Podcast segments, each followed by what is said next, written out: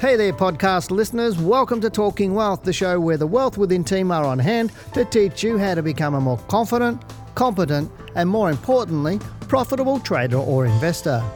Wealth Within was voted number three for stock market podcast globally in 2018, so I hope you enjoy listening. This episode is a recording of our live YouTube weekly stock market show. Every Tuesday night, Dale and Janine stream live on YouTube from 7 to 8 pm to answer your most burning questions, as well as analyse stock for our viewers. To watch the show, head over to wealthwithin.com.au and click on the Stock Market Show under the Learning Centre. As a global leader in stock market education, you can fast track your journey towards financial freedom by studying with Wealth Within. Please note that the information in this podcast should not be considered personal financial advice.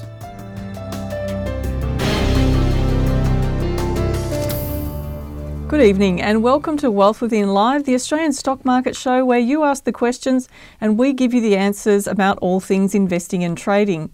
We have another very special show lined up tonight. We'd like to help you to learn how to get started trading stocks the right way so you profit consistently.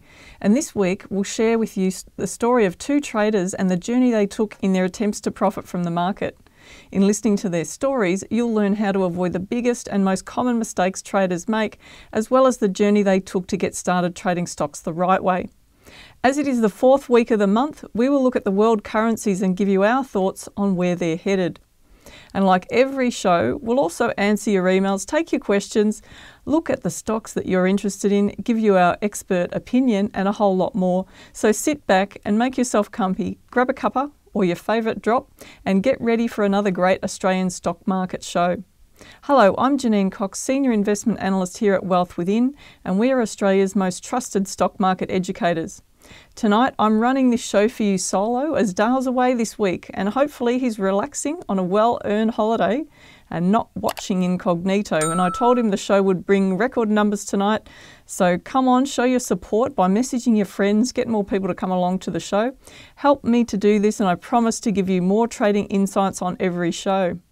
As they say, while the cat is away, the mice will play. So let's get all of your questions answered. And I look forward to sharing with you some secrets to your success in the market.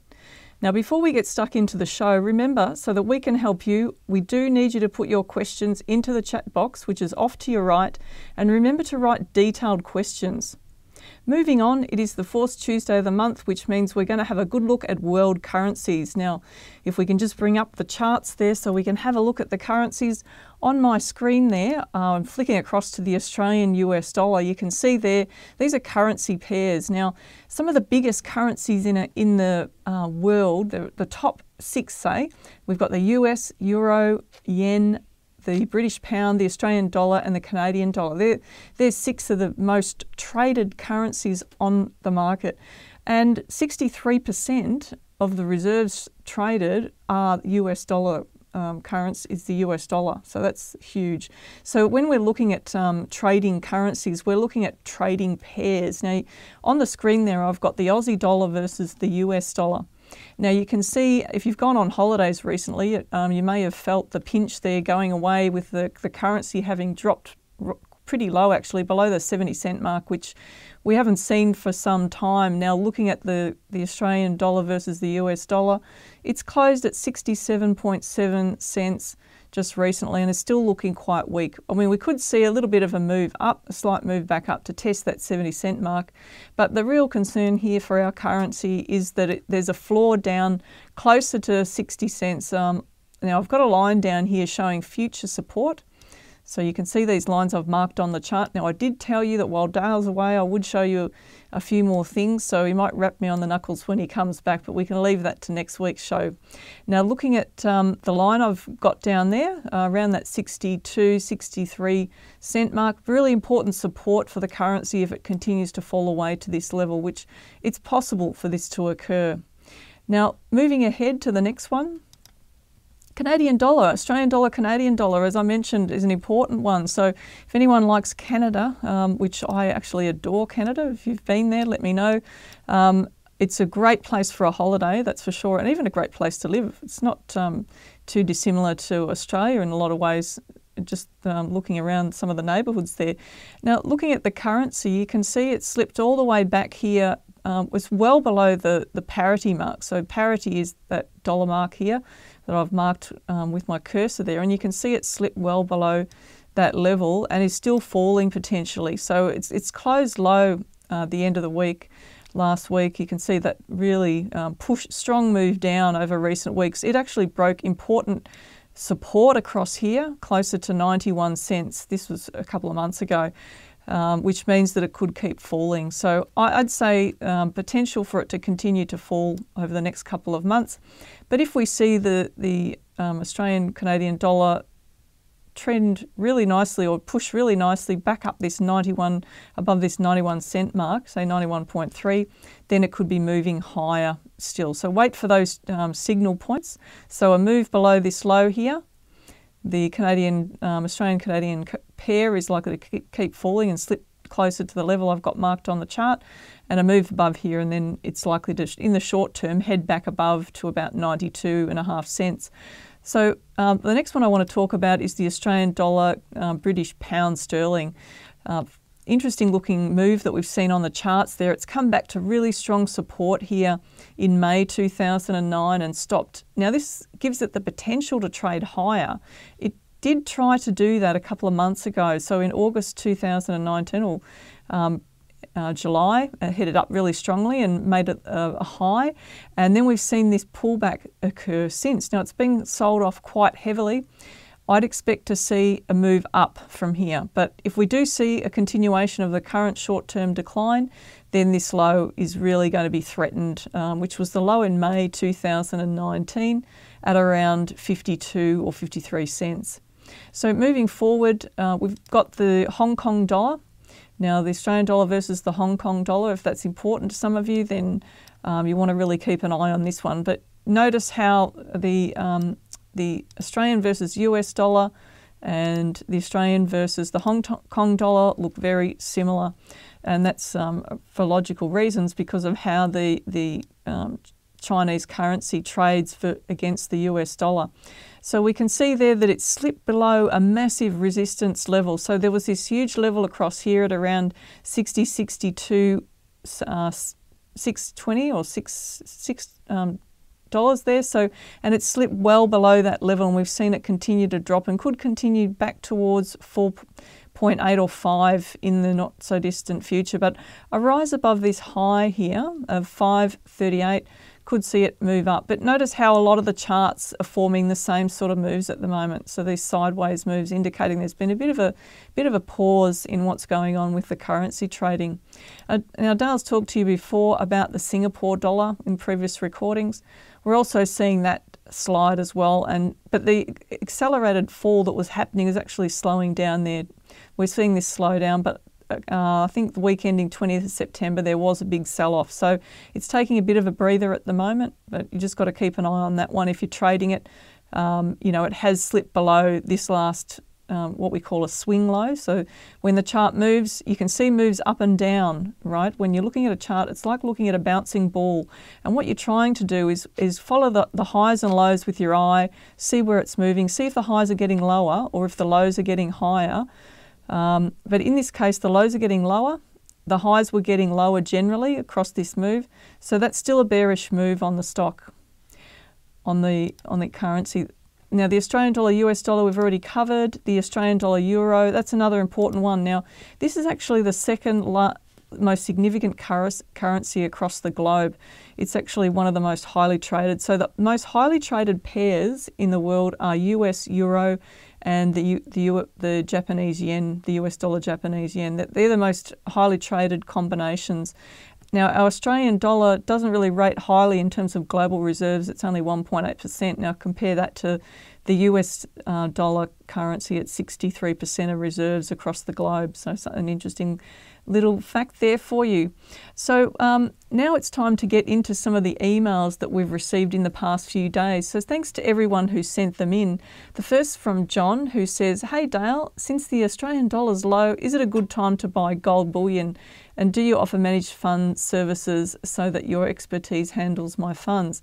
Now, first of all, look, um, when there is a relationship between the Australian between the dollar and gold, but it doesn't always work that way. But you can see at times when the currency is falling that gold can be rising.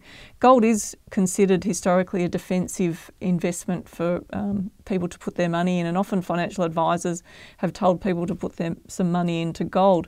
But rather than buy the physical gold, we've always talked about buying the shares because if you buy the shares, not only can you get the capital growth, but you also have someone paying the rent essentially because you're getting dividends as well. And depending on the stock, um, determines the level of the dividend income that you're likely to receive. Now, as you know, with most stocks on the market, you'll get a dividend twice a year. I'm not suggesting that you buy stocks for a dividend. I'm suggesting that um, cap- generally we look at growth as a strategy when you're buying um, shares. But but if you do want the dividend income, then it's wise to look for stocks that are paying dividends around the market average, which is about four point something percent at the moment. So um, and below that, you often expect to see stocks that are more growth type stocks. If they're only paying one point 8, say, to up to about 3%, then that they can often be much stronger in terms of the capital growth you're likely to get. Stocks that are paying higher dividends, just remember that those particular stocks could be paying those dividends for a reason to attract, attract investors. Now, as far as buying gold bullion, I'm not suggesting that um, you know now is a good time to be buying it, but when something's trending, then that is a better time to be buying. But you've just got to be careful with um, the potential turn in the gold price that could happen over the coming months. So, um, yes, the qu- second question is: Do you offer managed funds services that handle um, that can handle my funds? And the answer is absolutely yes. We have a service called the Direct Equity Managed Account Service. It's a portfolio service. It's a boutique fund that we run. Um, you have individually managed accounts, and we purchase equities for your portfolio. So there could be a basket of currency uh, equities in your portfolio at any time, selected from across. Uh, predominantly the top 100, but we can go out to the 300.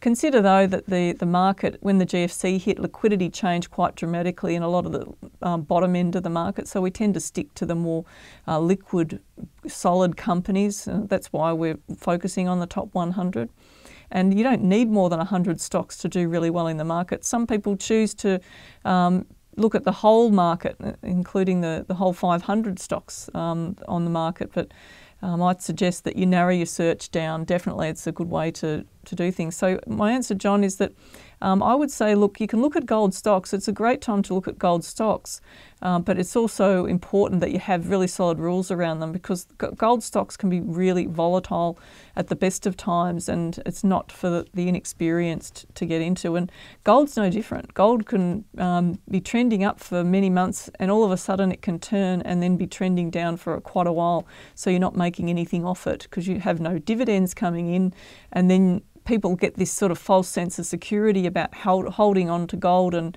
and thinking that, that you know they're in it for the long term, which is really not the way to do it. So I hope that helps you, John, and thanks very much for um, putting up that question. It's an interesting one. Now, next we have an email from Yusuf who says, Thank you, Dale and Janine, for your educational share market show every Tuesday. Firstly, uh, he says, commiserations to Dale because he knows that Dale barracks for Geelong. Um, now, my father actually barracks for Geelong also, and we actually gave him a box of tissues, which are Geelong, um, you know, have Geelong labels on the side of it on the weekend, just as commiserations in case he needed to use them.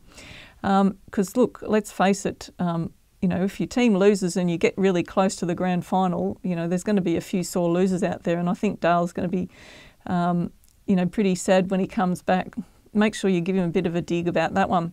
Secondly, please educate with your thoughts on AFI. I bought this stock recently at 618. Reason for buying with a view to providing me some um, of my retirement income. So you're looking at 20% of your retirement income. Now, when deciding on AFI, now this is a, a listed um, fund. So AFI, I'm going to um, just can we bring it up on the screen there just to talk about this one? So if I bring up AFI for you, you'll see it there. Um, there we go, Australian Foundation Invest. Now, I generally would suggest that now people when they when they were looking at these types of stocks, and these were often stocks that were um, financial advisors suggested people purchase because the thinking was that you could invest in one of these companies And because they're investing across a broad range of investments, that therefore the risk could be low. A bit like thinking about ETFs and investing across the broader market using an ETF, uh, which is basically replicating an index. But the Australian Foundation Invest, you'll see the chart there. Now the market has been really strong, but Australian Foundation Invest hasn't. So it's not always a done deal to think that these particular companies are going to do well and be more robust than the market. Because as you can see, over many years, this stock has done nothing. So looking back in, since January 2014, it's literally traded sideways. You would have been much better off putting your money in the market and just trading a few stocks with some really basic rules and risk management strategies to make more money than leaving it there. But I mean, you know, to me, that's a, a, bit of a lazy way of doing things. If you, I'm not saying you specifically, I'm just saying in general, if you're looking at buying and holding something and then hoping that you're going to get a return out of it. So I think what you put into something is what you get out of it. So I would say to you, um, you know, think more broadly. Look, at the end of the day, it's your money. So the person who's got the most to lose is you, and you're the most important person in this. Um, your funds are the most important in this consideration. So it's about, well, how can I get a decent return out of my money potentially with the minimal amount of risk? The, this type of investment, I would still look at it like you have to trade it. Like any other stock on the market, because it's listed, I'd be saying, well, look, potentially looking at the chart, what can I get out of this? Can I make money? Now, it does trend well at times, so there are opportunities to make money out of it. But the challenge always is when a stock trades sideways for a long period of time, that it may continue to do so for a while, so that this may not be the time to do that. So, could you afford to be in a stock for all that amount of time where it does this? And I don't know if you're trying to get a return on 20% of your retirement income, I guess you can answer that one for yourself. Now, um, You've said here, when deciding on AFI, I considered how much risk I was willing to take. That's fantastic to hear that you're actually thinking about all of the right things and risk being the very first one rather than how much you're going to make. So many people make the wrong decisions by actually thinking about how much they can make, and it's greed that comes in there, isn't it? Like that movie Wall Street, greed is good. Um, not necessarily, because it can often steer you on the wrong path. Um, the second point you looked at was how much income that you needed. Well, excellent. So you've actually looked at the risk, how much you want to be able to make. So obviously, I gather you're looking at dividend income off this particular share, and how much time that you were willing to spend on monitoring the investment. Now, it doesn't matter how much you invest or what you invest in, there still needs to be some time um, involved in deciding where you're going to actually purchase the investment and where is the, the, the um, what is the level of risk you're willing to take in that you have an exit plan? If it goes south what happens if it falls? Stocks like these don't necessarily rise all the time as you can see from the chart. I'll just show you a quick um, a measure of how far it fell. This was back in uh, this was in the wake of the GFC, January 2010, it fell 30%. So, similar, I think, to what the market fell during that period where um, the the, that was when the tsunami hit um, Japan. So all of that caused the market to unfold, and, and this particular company was not immune to that. So the cost of investing was the, the next point that was considered. Um, that okay, great, but that's probably to a lesser degree. And the past record of this stock. Now, Yusuf, I gather you're talking about the way that it's traded, or were you talking about the fundamentals? I'm not sure about that there um, behind the company. But if you look at the way that it's traded in the past, just because a stock or company or market has gone up for many years, like this had into the high in the GFC, doesn't mean that it's always going to do that, as we've seen here. But I would expect anyway that AFI would break the all time high, and we'd expect to see it to do that in the next six months or so. So at the moment, I think that it's going to be more bullish in the shorter term and break out of this big sideways move. But how far it goes, well, there's a bigger picture analysis there, but it could get to at least the $7 mark.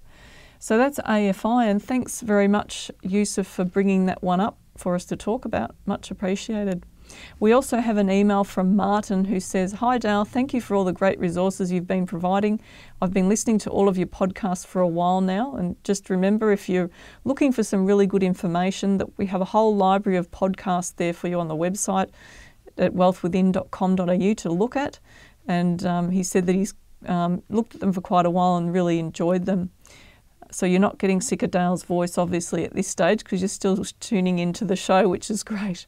I recently read your book, How to Beat the Managed Funds, which was a real eye opener and challenged a lot of the more conventional messages that get around indexing and buying and holding. Oh, fantastic. Thank you. And look, just remember to go on and read the next book, which is Accelerate Your Wealth. It's your money, your, your choice, because that builds on what you've already been um, learning in the first book. I thought I understood, however, I've been watching some of your shows and I'm more confused than I was before. Um, okay, so there's there's a, a, we've challenged your thinking, which is great. That's important that we do that. But look, I'd say that if you're confused about it, it's just this is really, if you don't mind me saying so, it's just really where your level of knowledge currently is at the moment. So we talk about a lot of terms, but we can't go into them in a lot of detail because um, people are not necessarily at the same level. So that's why it's important to get a good education and, and understand more about this if, if you're really interested in this sort of topic and, it, and depending on how important it is to you. So, Wesfarmers, um, you referred to this as a heartbeat of the ASX and a great stock to own, but it did nothing but go sideways for a full five years from February 2013 to February 18. Wouldn't this be a great example of why not to buy and hold? Well, you're exactly right there. I'm just going to bring up um, the stock for you and show you that one. So, let's bring up. Um, bring up quickly on the chart there. A quicker way for me to do this is bring up um, I've got th- um, three stocks um, to look at. So let's have a look at Wesfarmers. Santos was the next one that you're wanting us to look at. I'll put all of the stocks up there so we can bring them up. And I think Telstra was the next one that you you're um, wanting us to have a look at for you. So I'll bring those up. Now, now the interesting these are interesting stocks. They're all big stocks, and good on you for looking at quality stocks and and picking up on our comments on the quality stocks. Now, while Wesfarmers went sideways for quite a while, it has has actually continued the trend. And you're right. Look, you know, it's in terms of buy and hold, it actually tells you. Um, by looking at any chart, that the buy and hold strategy is not the way to go. I mean, you could have bought and hold, held Wesfarmers in no, in October 2004, and then we're still holding in October 2010, six years later, and, and have not made any money out of it except maybe a few dividends. And at times you would have been potentially in a loss overall. So, you know, there are times for buying a stock and there are times for selling a stock, and there are times, you know, to just hold on and wait for your exit rules to trigger. But buying and holding long term um, is not the answer for any stock, really. So, therefore, um, you know, if you if you traded Wesfarmers, and I think what Dale's saying is because it's such a big stock, it's a it it is a good growth stock because at times it actually has good growth, but you've got to have rules to buy and sell the share. You can't just sit on it. So Santos is the next one that you've said you wanted us to look at. Um, you said it's looking really good. This is what we've talked about on the show, and and Santos was looking really good for a while there, and is again. But there are times that this stock actually trades down and and doesn't continue on. Uh, look at what happened from the GFC. June 2008, we saw a big decline, sideways move on the stock. That's where you get distribution. So there are people who are trying to range trade, and that's the sort of thing that we talk about where we don't believe that's real trading, um, trying to range trade, and then the stock can move sideways and then continue down. Excuse me, just a minute. Appreciate the fact that you're allowing me to have a glass of water. The producer said that I should have a drink of water, um, otherwise, my voice will get a bit croaky and you won't be able to understand what I'm saying. So, he's very strict on me at times. Now, Telstra is another one, but before we get on to that, let's have a look at what um, Santos has done. So, um, it's, it has traded down quite strongly, but now is in a nice uptrend. So, what we're saying is that this share from time to time is a stock to be traded. It's not a stock to buy and hold. Um, it is a stock that you get in and out of. And generally, when we're trading this stock, we're trading it on the weekly chart. I'll just give you an example. Um, this stock has sideways moves you can see here. And one of a really good strategy to trade a stock is to trade a stock when it breaks out of a sideways move and continues higher. So it's done that recently. It did that over here and then continued to rise. Short term trading on this stock is fantastic. You can see there there are opportunities to make money every so often, but you've got to look for the, the, the triggers or the signals, and they're very specific for each stock. It's not like you can have one set of rules uh, and apply them to every single share that you trade which is why in our course that we give you a whole tool bag or kit bag. Now, a, a trader, I mean, a, a, contractor who is, is building houses, a bricklayer or a carpenter, they don't just have one tool, and it's the same for you as a trader. Let's move on to Telstra. I think that's another important one here. You've said, as Janine said, oh, you've picked up one of my comments, thank you very much. All trends conform to a longer term trend. So while I can see that it's trended up for several months now, how do we know it's going to conform to its longer term trend of decreasing in price since its share price is less than half of what it was a full 20 years ago? Surely a dud stock to own. Now, the interesting thing that you, you've just identified is the dud stock because um, this is a stock Dale used to call a dog stock years ago, Telstra because of what it had done over time. I'm just going to show you the whole history of Telstra so you can just understand this. And some of you may have even actually picked it up in the float um, originally or taken up subsequent tranches when they offloaded more stock. Now, looking at Telstra, again, like Santos, there are times when you can trade this stock and make some really good money out of it this is a trickier stock to determine a set of rules to trade, right? So it's not just a simple, but you could your timing could be right. You could just look at Telstra and and have looked at it back in 2011. Maybe you started trading at that time, and so your perspective of Telstra might be completely different because you made a really nice profit and you rode it all the way up. Hopefully, you had some rules to sell it before it came all the way back down again. Um, so, look, what I'm talking about here is, is the trends. So, that's what you've highlighted that I mentioned um, the trends. Now, okay, I talked about the, the um, when a stock's moving up, that it actually conforms to the longer term trend. Well, looking at the trend here, we can see from 2015 down to this low in 2018, the longer term trend was actually down. But there are two different aspects to trading that you've got to look at when you're looking at trends. One is where what is the trend doing?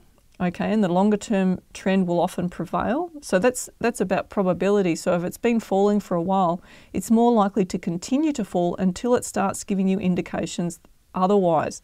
And what are those indications? Well, they're often your rules and signals where it's, it turns and you're seeing reversals. So when we're trading, we're combining a whole lot of di- um, different aspects or knowledge or tools together to work out when a stock is more likely to turn. And once we see that, we're actually looking for entry rules um, to indicate that this is the earliest possible point where the trend or the longer term direction may actually be starting to cha- change. So that would have been back here in around April 2019 or May 2019 when we saw this strong rise occur on Telstra. Now, so far, longer term, it looks like Telstra is more likely to rise than fall, even though the short term direction is down at the moment. So the, the, prevailing trend or the longer term trend may have changed. So that's really what we're saying here. So we're, we're looking at the trend direction and looking at the prevailing trend and saying, okay, it's more likely to keep falling if it's in a decline or more likely to keep rising if it's in a decline. But rules and different aspects of analysis can tell us when that is more likely to change. And they're going to be safer times for you to look to get into shares like this and Santos. I hope that helped you and um, you also you wanted us to shed some light on that, so I hope that we've been able to help you with that, Martin. Now I think it's time that we have a look at the chat and see what we can answer there. So I've got lots of questions on the chat tonight, but Antoinette got in really early, everybody. So Antoinette, thanks very much for jumping in there. You you had um, CIMIC there, and she she got online really quickly. Um, so I'm going to answer that one for you. Now, CIMIC's an interesting stock. It is a growth type stock. I mean, it does pay a dividend, but it's actually classed as a growth stock. Now, we could tell that by looking at the levels of volatility, especially on the monthly chart, you can see how volatile this share has been. Now, it does trend well when it gets going, but it we, more recently, over the past couple of years, we've seen a bit of a sideways move happen on CIMIC Group, and then it dropped out of bed. So, a sign that the trend was going to fall away when we saw this big move down in July 2019. I mean, at that point here, back in April 2019, it may have been about to break up, but bad news can often actually turn a share price on its tail and see it start to fall away again. So, that's what we've looked at there um, with um, CIMIC Group, and it's pulled back to around the $30 mark. It may be about to find support here. Now, Antoinette, um, you were looking at this. You've said you've invested at 31.45, which is somewhere around here. Now, at the moment, um, from my perspective, there's nothing there to tell me to buy. you know, the, the monthly direction's still down. We can see that. Even the, the medium term and shorter term direction is not um, showing that it's particularly bullish. So I would say to you that you've probably jumped in a bit early. Doesn't mean it's not going to go up. It may continue to rise, but it really needs to head above this 3270 level to start looking more interesting again and be out of hot water because when a stock's falling like this, it can always come back further and it could drop back below that $30 mark. So something to watch there, Antoinette, but you know, really important to have some solid rules and great to see another female out there getting into the market. Now, we've got a question here from Declan. Could you please re- review Bellamy's? I own some of this stock and would like to advance on where I go from here. I purchased at 860.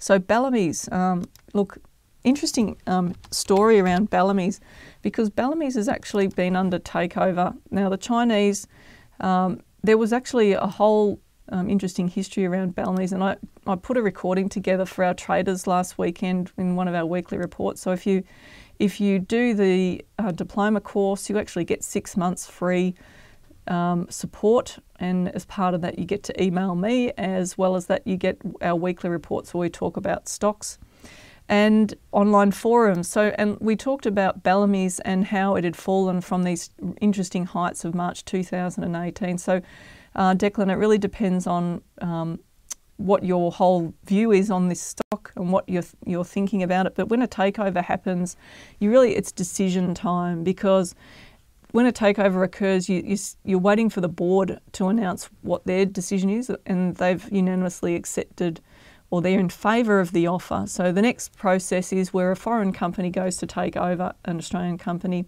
It then has to go through a number of hurdles and approvals, and one of those is the Foreign Investment Review Board. So it's got to get past that. Now, the interesting controversy that um, I followed with Bellamy's is that there was talk about um, the Chinese government, or the, they're not being approvals were not given to Bellamy's that who applied to have their product um, in Chinese stores. And this is the reason why the share price fell so dramatically into this low in December 2018, and has since traded sideways. But apparently, six around six months ago which was back when it made this short term high, the negotiations or talks started about um, the potential takeover. Now, you know, I've watched stocks for years and takeovers happen and looked at what happened to the share price prior to. And just because the share price falls doesn't mean that there wasn't some someone didn't know something already and there and I'm not going to go into what my thoughts are too much on that, but all I'll say is that I when I look at these stocks, when a takeover is announced, I'm assessing it to see whether the, I think it's a fair price or not. And because the stock was actually trading at around 11.96 before those discussions started, I don't think it is a fair price at all um, for the stock. I think it should be somewhere around the 15 $16 mark that they're they're actually offering for Bellamy. So what if the share price had been sold down prior to that? You know, could someone have been shorting it to try and push it down further? Um, you know, that's what the market's all about, isn't it? Um, so then, um, in, as far as the takeover now, at Declan, your decision is really: do I wait and see if there's another company in the wings wanting to take them over, and so you've got to follow the news, or is it the case of a bird in the hand is worth two in the bush, and you just take some profit if you've got a profit there? The other thing aspect of it is that they may be offering some little incentives for you to hold on um, longer. So you check out whether there are any extra dividends or things like that for you, for you to hold the shares. But in this case, um, there may not be. So it's something that you've really got to read the documentation that's available and make sure you do. So look, I hope that's helped you um, with that one. But it's a, it's an interesting one. But if you've got a profit, sometimes it's um, wise to take it and lock it away.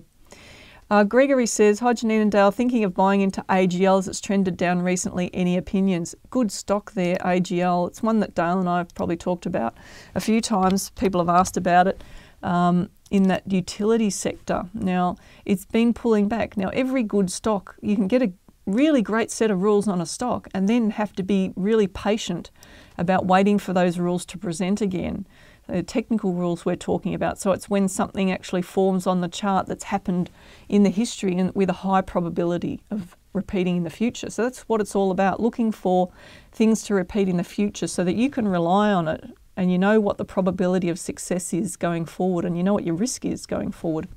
But right now, the stock is in a downtrend, so it's actually been trending down um, using Dale's book, How to Beat the Managed Funds by 20% or Accelerate Your Wealth, you'll see trendline rules in there and you can put trend lines on this stock and see how it performs on that. You can test it yourself. And it's really important to understand how to draw trend lines. Now, in saying that, the book is not designed to make you an expert in trend lines, it's to raise your awareness. And if you want to become an expert in these rules, then it's really important that you invest in yourself and get into the courses. So, with AGL, um, I'm looking at that now and thinking, okay, it looks um, still bearish in my opinion. So, it's been falling quite strongly. The risk is that it might take out this low here in November 2018. And I wouldn't be concerned, obviously, if you don't own it, you're not concerned about it, but it wouldn't be a concern if it did because then you're actually going to get a better opportunity to pick it up. But if it actually starts trading up strongly, you might get a trend line entry for those of you who are familiar with trend lines. So, good question there, Gregory. Um, Tony Spriggs, uh, hi Janine Dale, very excited this week as I've just started Module 3. Oh, congratulations of the diploma course. My first real look into Optima. It wasn't exciting when you get a new toy to play with. Um, and then the course is challenging, but I'm thoroughly enjoying it. That's fantastic, Tony. Thanks for letting us know. Um, I look forward to, to um, seeing you finish Module 3, that one I call the speed hump of the whole course.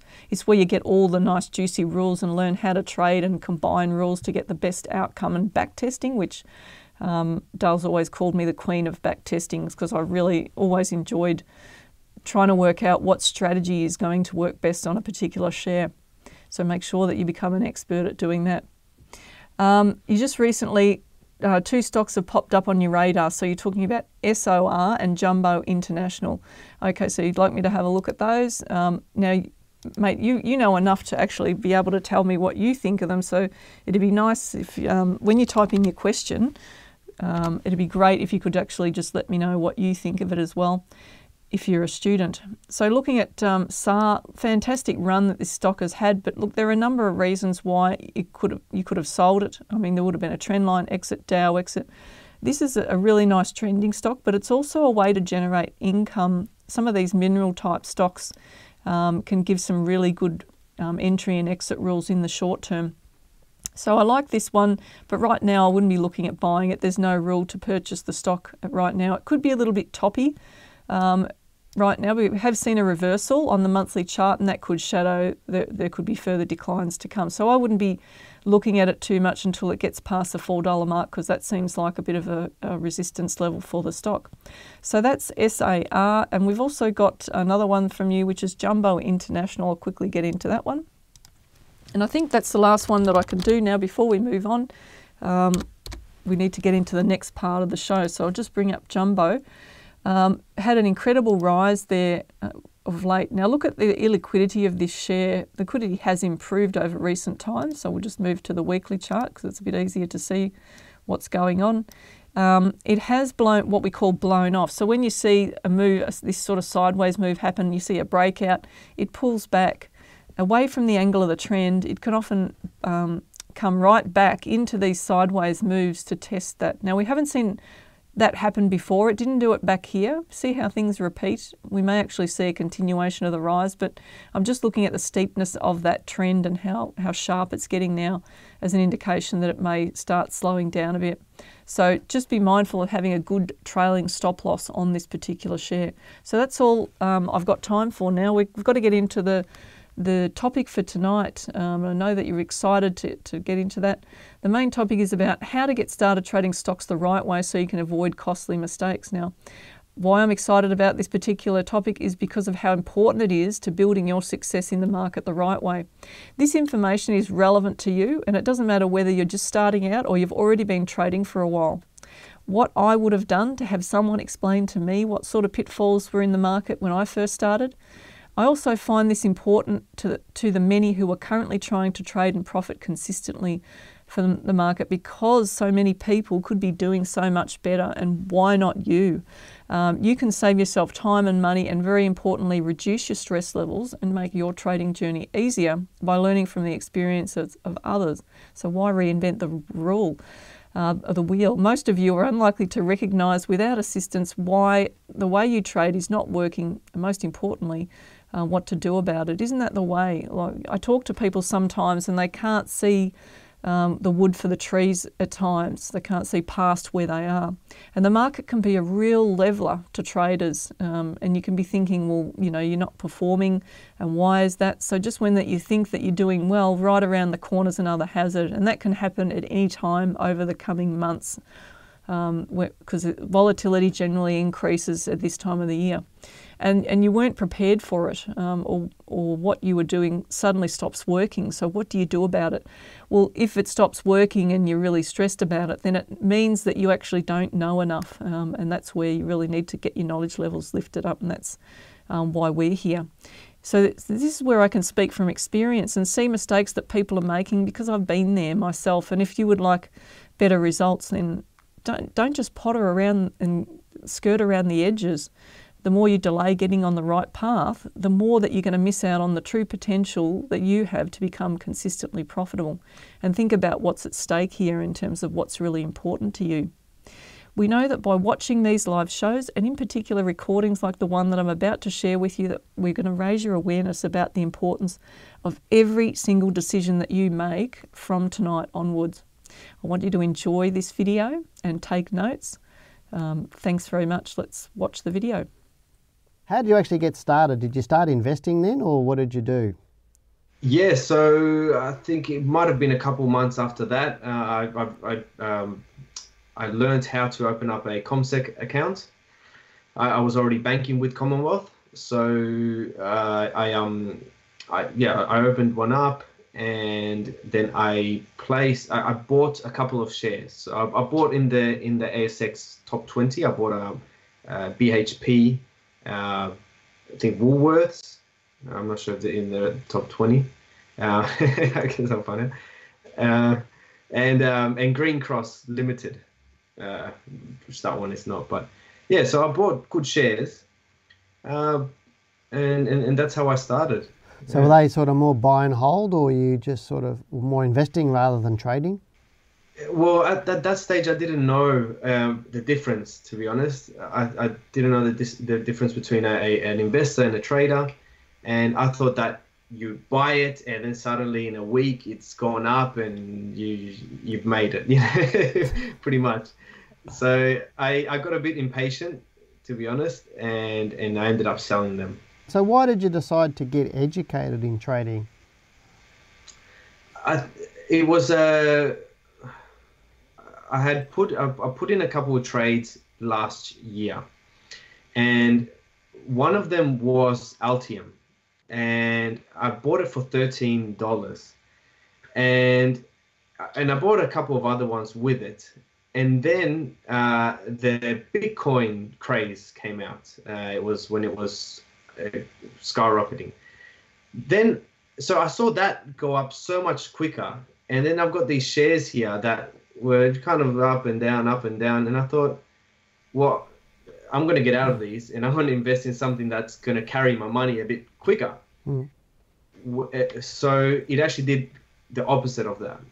Uh, Altium is now, as you'd be aware, probably I think it's up to thirty dollars or something, and Bitcoin has gone down. So I, I lost um, lost a substantial amount of money in Bitcoin. I, I lost about eleven thousand dollars. And whereas if I would have stuck to my trade, uh, I would have probably doubled my money now.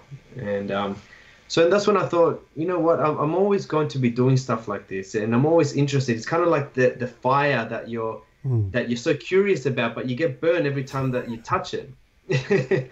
so I thought it's time for me to have some gloves, you know, to to be able to touch it, and um, and that requires education and and, and learning from somebody that, that is experienced. Yeah, so. it sounds like that um, impatience of yours is, is what's been causing you to sort of be ad hoc at what you're doing. Uh, and obviously, not watching you know, Altium not going up as fast as you like and watching Bitcoin, then you got that FOMO, then you got the fear of missing out on Bitcoin, so you've jumped into that only to make that mistake again um, from that point of view. So, uh, and so I think that's from that um, big heavy loss that you're talking about, eleven thousand dollars. Like everything's relative. I've you know spoken to people who've lost a million dollars in a year, and you know, but and And for some people, that's a lot of money. Some people, it's a drop in the ocean. Other people, a thousand dollars is a lot of money. So it's all relative to you. But um, but sounds like that triggered something into you to going. Well, if I'm going to do this, I better do it the right way. It did, hundred percent. Yep. It was, and it was just during tax time as well when I was figuring out um, how much my losses were and, and, and so on. So yes, it's it's it's it's a love uh, love hate affection that I have with the market, and, and I'm looking to turn it into more of a love. oh, fantastic! So when you decided to look for an educator to, to help you learn about the stock market and trading, what did you do, and what was what was really important to you in your edu- in getting that educator? Uh, so I, I googled as most people would do, and uh, I looked up um, courses on share trading. I think it was. And I think I had done this a, a, while ago. I'm not sure why you guys didn't show up. It might, might have been a couple of years ago. And I thought that there was nothing on there. I thought that you had to study maybe uh, at, at, university some financial degree or, something like that, economics as well. Uh, so th- this latest time that, that I looked into it, um, uh, you guys were in there, and I also saw a, another uh, company and it, it was out of both of you that, that I was uh, deciding. And I, I had a, a, a, talk to them also, and they said yes, it's a two-day workshop uh, that uh, that you come in and you know we'll get you all trained up and and we'll we'll show you how to uh, trade. I think they're called minis or something. Yeah. And that that I'm a bit smarter than that. I, I you know now I am.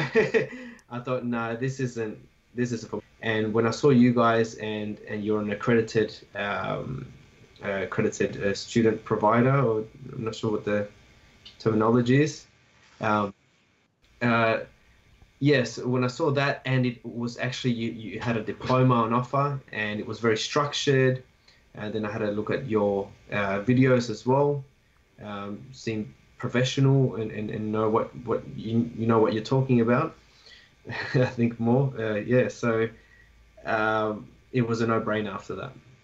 Why did you decide to get educated in trade in, in the trading? I, I think the key f- from there is I, I see the trading as uh, it is a hobby, but it's also my future.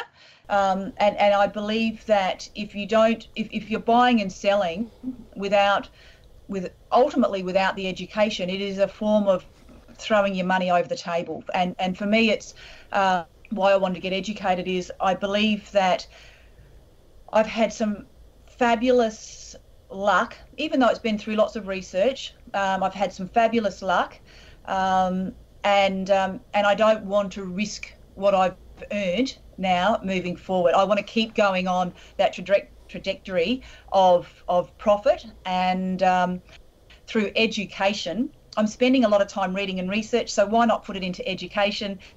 Get some structure in place through the technical analysis side of things, um, and um, and and then have comfort and minimise the amount of time wasting that pro- I'm probably doing with reading and doing too much analysis, fundamental analysis, putting some really good structure in place, and um, and having comfort that I know what I'm doing is taught through education, not and not by uh, by luck.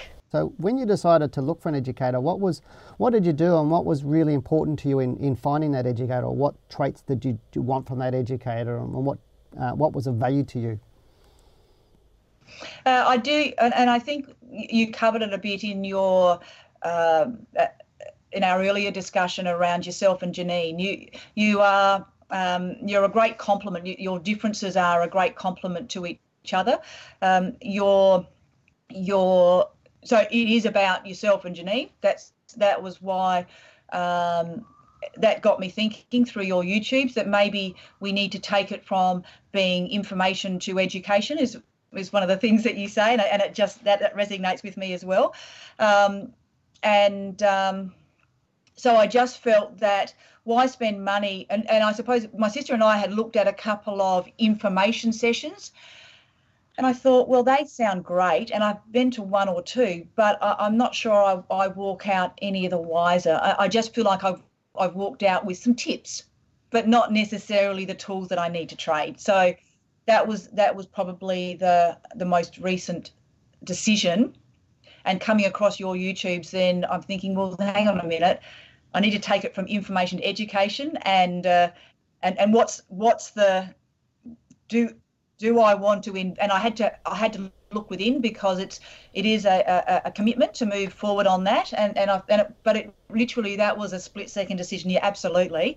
Um, education is where I want to head because I, I do see that this is it's for me it's not a it's not a um, it, I'm not dabbling. I, I, see this as a hobby that I want to do um, ongoing. And, and, I want to turn it into more of a um, a profit making hobby Hi everyone, I hope you've enjoyed that video and gained some valuable insights there.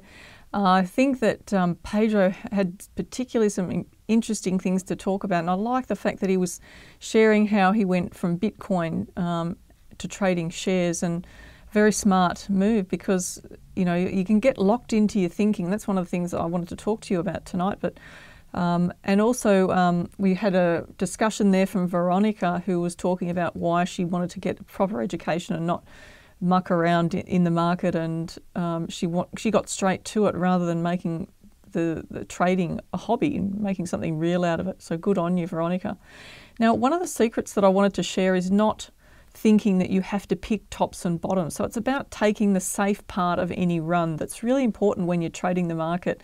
So I know a lot of people talk about trying to pick the top and the bottom of the market or second guess it, or when a stock falls, they try and pick it up cheaper. It's not about that. It's about sitting back and waiting for the, the, the lower risk times to be actually putting your money into the market. And that's often when the stock is already rising. So that's one of the things to just keep into in your mind when you're looking for stocks to buy. Now, the, the way that uh, you th- you are thinking about trading, or the way that you think, could be stopping you from moving forward. And one of these, the, the other secrets I wanted to bring up with you is about past, present, or being future paced. So this is your thought process. Do you focus on the past a lot? Do you talk about it? Observe your language. Think about when you're even when you're trading, when you're talking to family, friends. Are you always reflecting on the past? Are you very good at being in the present? I find that people who are very good at being in the present are very efficient people and they're, they're much more able to see clearly what they're doing and what they need to do to, to just move forward?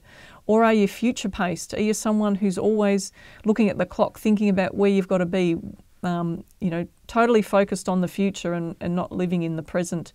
Um, that may be you, and it's a bit scary, isn't it, to take a look at yourself and, and realize some of what you're doing. But if you can actually be far more present in the present, if you want to trade well, that's really important. The first part of being a trader, of course, is to understand why you're wanting to do it and then look at the future and what you're wanting to achieve.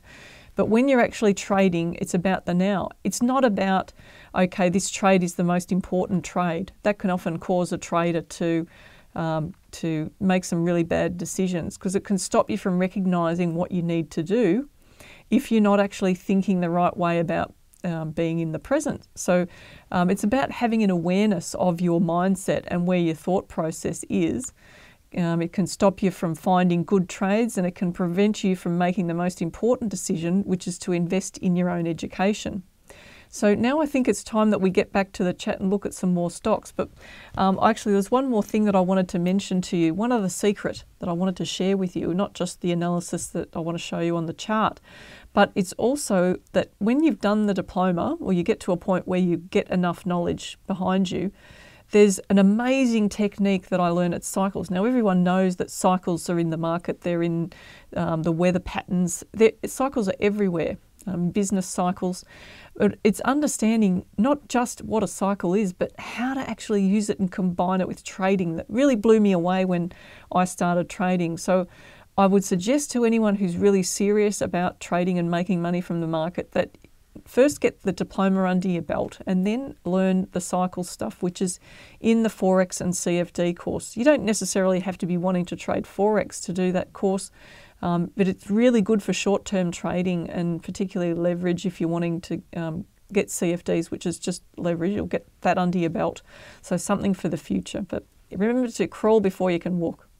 Now, okay, let's bring up some more stocks. Thank you very much, you guys, for all the comments that you've typed in. You, you guys are awesome. It's good to see you out there um, and really getting involved in this. Now, I've got a question here. This is from Ross. Thank you, Ross, um, for bringing up Woodside. What an interesting stock. So, can we bring up Optima now and, and have a look at the chart of Woodside? You can see there I've got the monthly chart. So being disciplined about it, remember to always look at the longer term direction and the longer term chart first. You can see there I've actually got a funny squiggly line over the top of Woodside. Now I know that Dale probably hasn't shown you this necessarily before, but you can actually overlay charts in Optima. So I've actually overlaid the chart of the oil price over the Woodside price. And you can see there that it pretty much runs with the oil price a lot of the time in the bigger picture. So this is what, what I'm looking for. Now there are lots of stocks that have a commodity that's tied tightly to their share price and really important to know the direction of those. Now at the moment the, the oil price is moving a little bit sideways. I'd like to see it move back up a little bit more strongly and then we could see the Woodside price recover. But that's what um, needs to happen here for Woodside to, to get going again. For, as an indication that it's going up, we really need to see it get above this 34.91. Now, Ross says I think that he bought it at $31. Um, are you trying to bottom pick there, Ross, again? Um, the low here was 30.81. It looks like it. Um, naughty, naughty there. So looking at that, we can see that you might might have tried to pick it on the bottom, um, but hopefully you're learning that you know you're better off to get in when the momentum's running. Um, but if you bought it way back here and you've been following it more longer term on the on the on the market, then you may not have seen an, your exit rule trigger on the monthly chart. I mean, it's given heaps of reasons to exit on the weekly chart, but the longer term direction, um, it's sideways, but you may not have triggered your rule yet. And if that's the case, you could still be holding it. So Woodside at the moment still sideways. We're waiting to see that move next move up and keep a look out for the oil price. The the um, the one that you're looking for is the a light sweet crude, but you could look at Brent as well. The, the charts are basically the, very much the same shape. The prices are just different when they're traded in the market.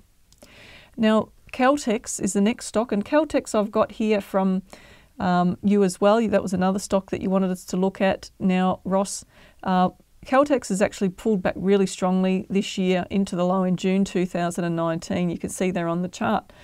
It is an orderly decline, believe it or not, the way that Telstra has, um, Caltex has fallen. And more recently, it's been moving sideways. So, this is the chance that Caltex has to recover. If it's going to recover, it's very soon. It has to do that very soon. Now, you can see on the monthly chart there that we've got an all time high here across there. Now, what I'm looking for is support and resistance. I'm looking for natural support and resistance. So, where the stock's actually traded in ebbs and flows, it's hit made highs and pulled backs. That's what resistance means, where it's actually stopped, the share price has stopped rising and it's fallen away, and then traded up through it and then fallen away. That indicates that there's actually a really strong level across here. And I'm just going to put the crosshairs there. You can see this level. It's actually a band more than just a level between 24 and 26. And at the moment, Caltex is really trying to get back away from that level and recover. So we need to see the weekly chart in this case to see um, what to look for. Now, if if uh, the stock trades back above this 26.78, it's more likely to continue to rise. But notice the opens and the closes on the market. This is another really important thing to look at. Another little um, point I wanted to share with you tonight quickly is that these opens and closes uh, are getting really, uh, really close together. So the price isn't moving on. Okay, now when you see a stock where it's stalling, the rise is stalling, it's more likely to continue to pull back um, or something could be brewing in the wings. So just um, patience is required when that happens. That's all I can say. So watch this space with Caltex. The next stock we have is from Tom. Thanks, Tom, for writing in and talking about Eclipx Group. Now, Tom said that he picked it up, I think, at $1.50 and the stock's in profit. Um, he talked about the liquidity of the share, and I know that um, you were particularly making a point of liquidity. Look, it's not too bad. Uh, when we're looking at the liquidity of shares, as an individual, you can trade uh, much lower liquid stocks, but I'm not suggesting that you do trade them because they can often be uh, more volatile and wipe out the gains of some of your big stocks. But when you're looking at the liquidity, just look across the volume that the stock has traded, and you can see there about 14 million um, a week, and multiply that by um, what it's been trading at in recent times. So it's not very, it's not um, too bad in terms of the liquidity of the stock. I'd suggest that you don't go down to more than um, a million, three million dollars, three million dollars a week. That's just the absolute bare bones of it, and you know, and and it's important to look at what the volume is because you've got to understand that if you traded the share, could you move the share price? Now, perhaps you're just sitting back and laughing there because you you you know you don't you you might be trading thousand dollars or ten thousand dollars, and how is that going to move the share price? Well, that's exactly the point. That's what you've really got to look at, um, how the share price could be impacted by you trading it. Now, um, it's just risen to fill this big gap here on the chart, and you can see the momentum slowing at the moment. So while it's making higher troughs, that's all very good and that's what we want to see. I'd expect to see it come back a little bit. You want to see a, the next higher trough to determine whether it's more likely to continue to rise or not, and then see what it does after that trough's confirmed. Now, confirming troughs is another important thing to understand and be educated in. Um, so Dale did show you a little bit about that, I think, in the in last week's recording. So um, that's something that's really important to be to be learning. Now, NAB is another one. Um, I had a question here from PF. So someone's in secret typing in their um, code name. Is it PF? Um, uh, what does that stand for? Profits um, something? Or, no, maybe you better tell me who you are. Um, NAB, he's interested in NAB, um, saying it's in an uptrend. So you're absolutely right. Congratulations on picking the uptrend. On the weekly chart, you can see that it's in a nice strong uptrend there now. Now, it did take NAB some time to recover. There was a lot of controversy over the bank stocks with the Royal Commission, but they're really only just getting back to the prices that they were trading at in 2017 and, and even back here in 2016. So, over time, all you would have been really making off NAB is the dividends if you'd bought and hold this share. And in the meantime, you would have had a scary roller coaster ride and um, probably been biting your nails as the stock um, traded well below that low in 2016. So that was a bit of a game changer for NAB. You can see over the history of the stock, it's really been stuck in this range between about 24 and $34 and hasn't moved on from that. So look, now's its opportunity to make that recovery in the short term if you don't own the share.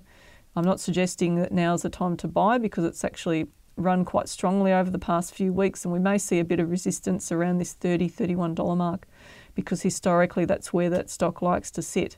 So looks good at the moment. Um, now I'm, I'm on to Tom Fawcett. This is the last one for this little segment here. Um, I've got IVC there, Tom interesting, isn't it, um, to see IVC um, pulling back right now.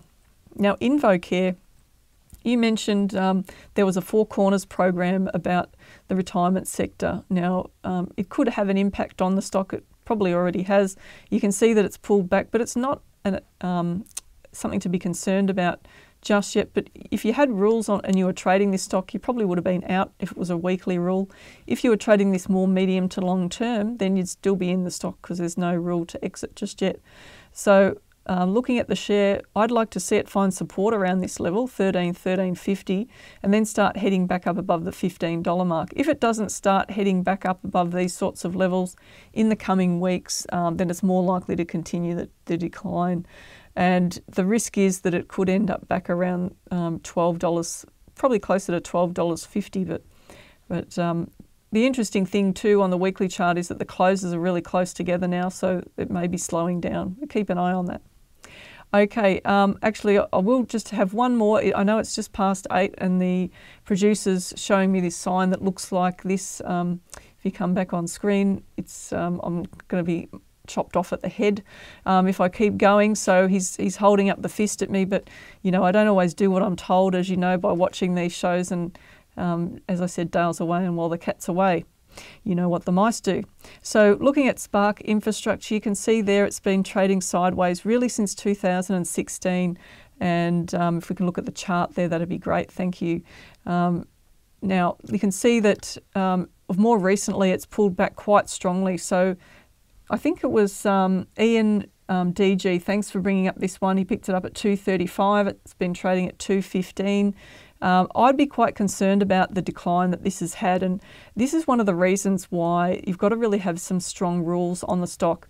I mean, there's there's a lot of reasons you'd be selling it um, if you had you know depending on where you bought it. Now, I, I can't give you personal financial advice, and it really depends on the rules that you set when you bought the stock at the time.